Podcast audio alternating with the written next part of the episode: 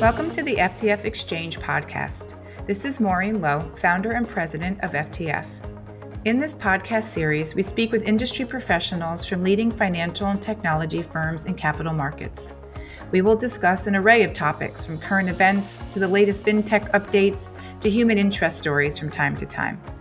Through these discussions, we strive to foster thought leadership and information sharing, and we certainly welcome comments and feedback for future episodes.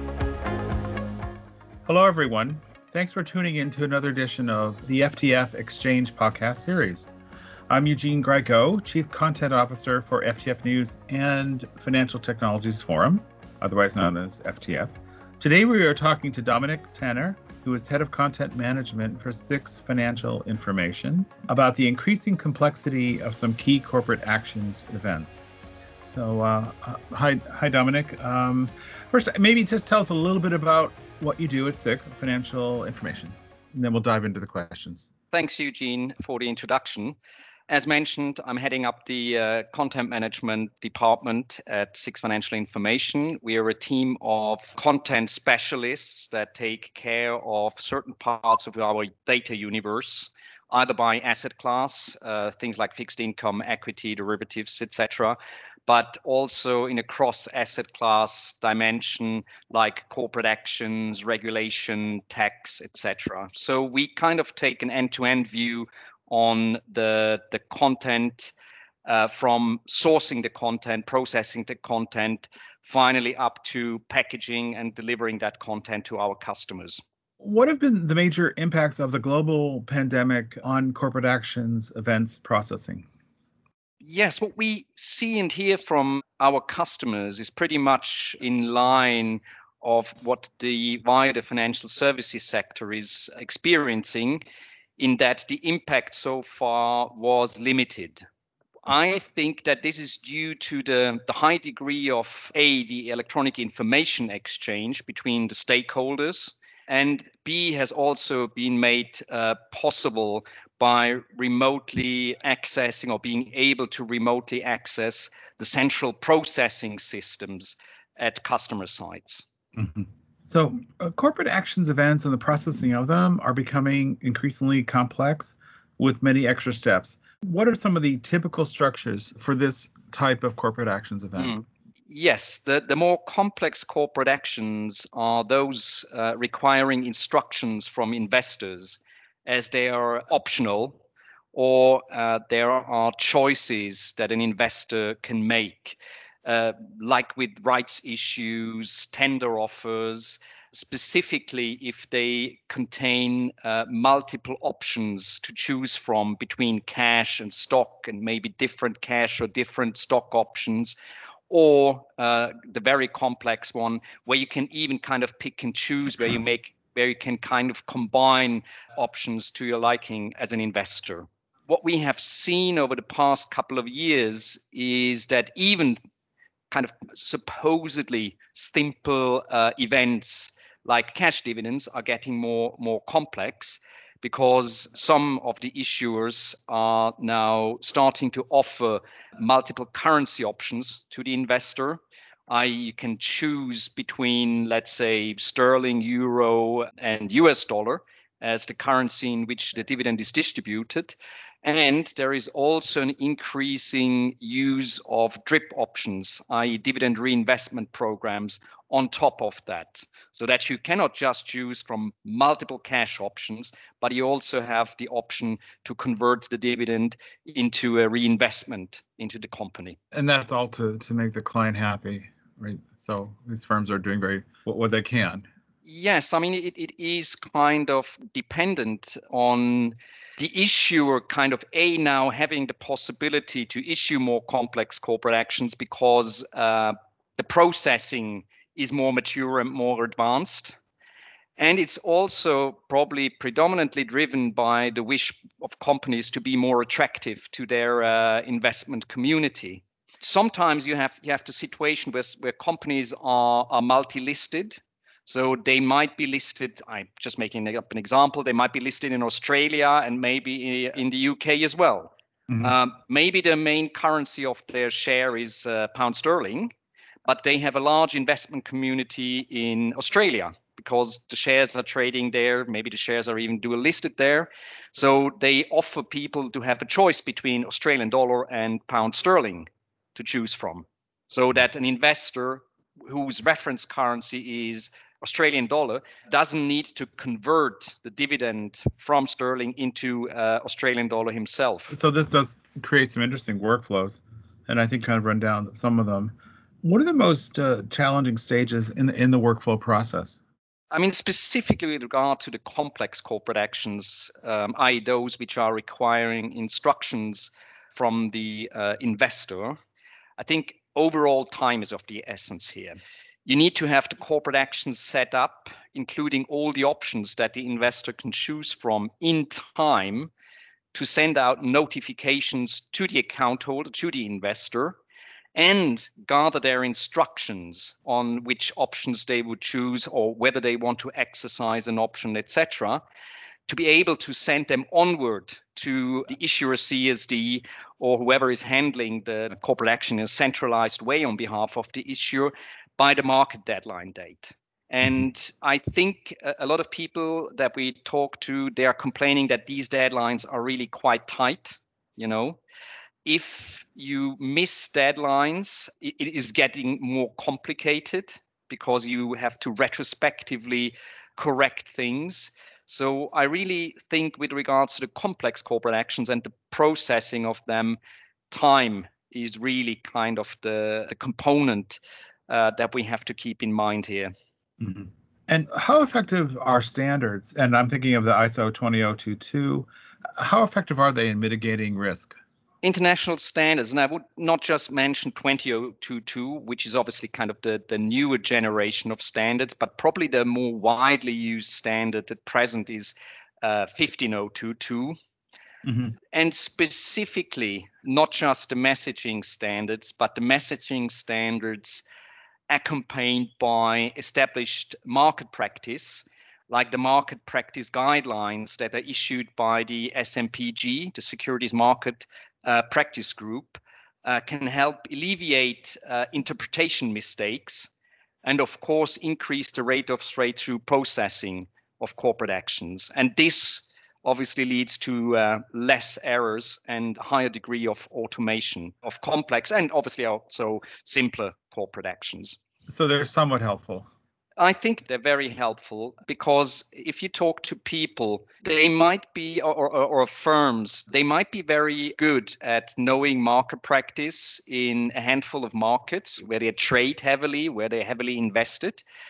But if it comes to other markets, which at least in their eyes might be a bit more exotic, you know, it's sometimes harder to interpret what does the corporate action actually mean for me. So what are the key dates i have to observe etc and by standardizing not just the format in which the corporate action notifications are exchanged uh, but also by standardizing the market practice and clearly specking out where differences in market practice lie I think this is very, very important to avoid those uh, interpretation mistakes, which can lead to, to errors in processing afterwards and can lead to maybe even losses because they have been incorrectly processed. Maybe investors were not uh, offered the right options to choose from, etc. So I think all the the work that is done or has been done and is still being done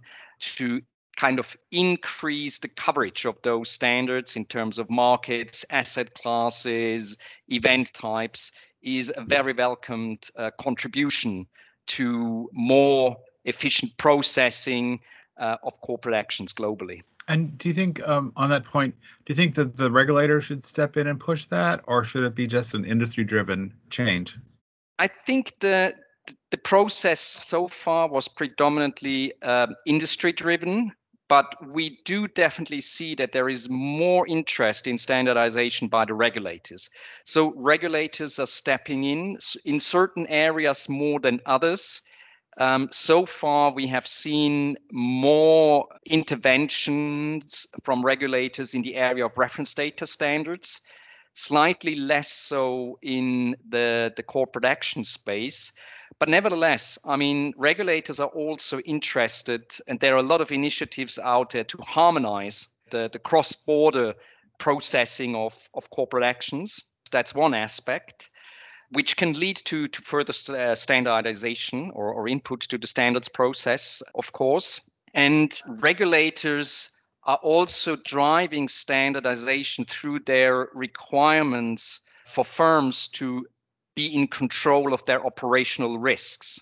You know, mm-hmm.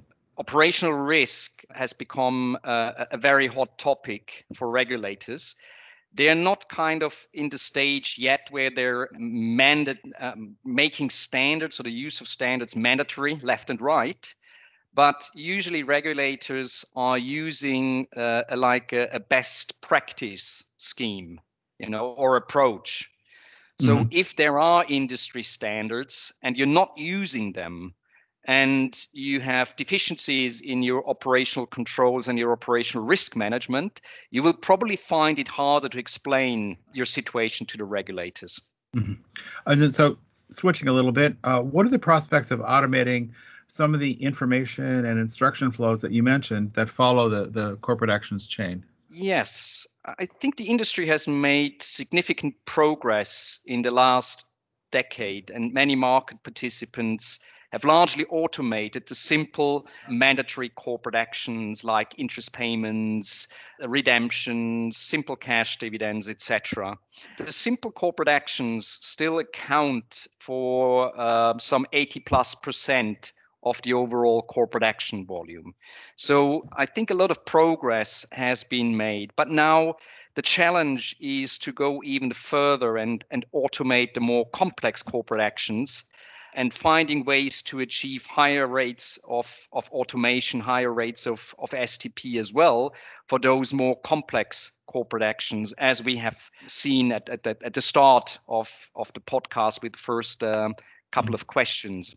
I think that is kind of the new area of challenge to go beyond the simpler, the higher volume corporate actions, and now try to uh, look at the slightly lower volume but much more complex corporate actions, finding ways to, to automate them and gain more operational efficiency within firms.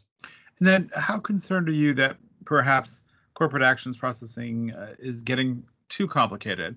That maybe there should be some kind of halt to the complexity until the, te- uh, until the technology and the industry can catch up in a way. Um, I mean, it's with all the things. I mean, the, the, the world around us is evolving. So is the world of, of corporate actions. And I think single participants or we as a data vendor, we just have to follow the trends.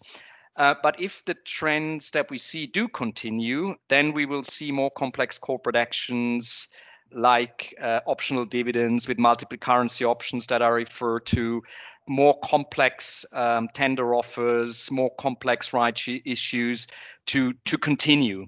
You know, um, we, we, just briefly touched on that when when you asked that, that question. I mean, why are issuers issuing ever more complex corporate actions? And the answer to that, as I said, is a they can now because their agents uh, or their issuer CSDs now have the, the capability of, of processing more uh, complex uh, actions and it's also um, to please their investor community. I mean, to be more attractive uh, for their investors and to uh, uh, attract capital. So companies will use all the tools at their disposal if they think they can benefit uh, from them and make themselves more attractive uh, to raise capital in the markets.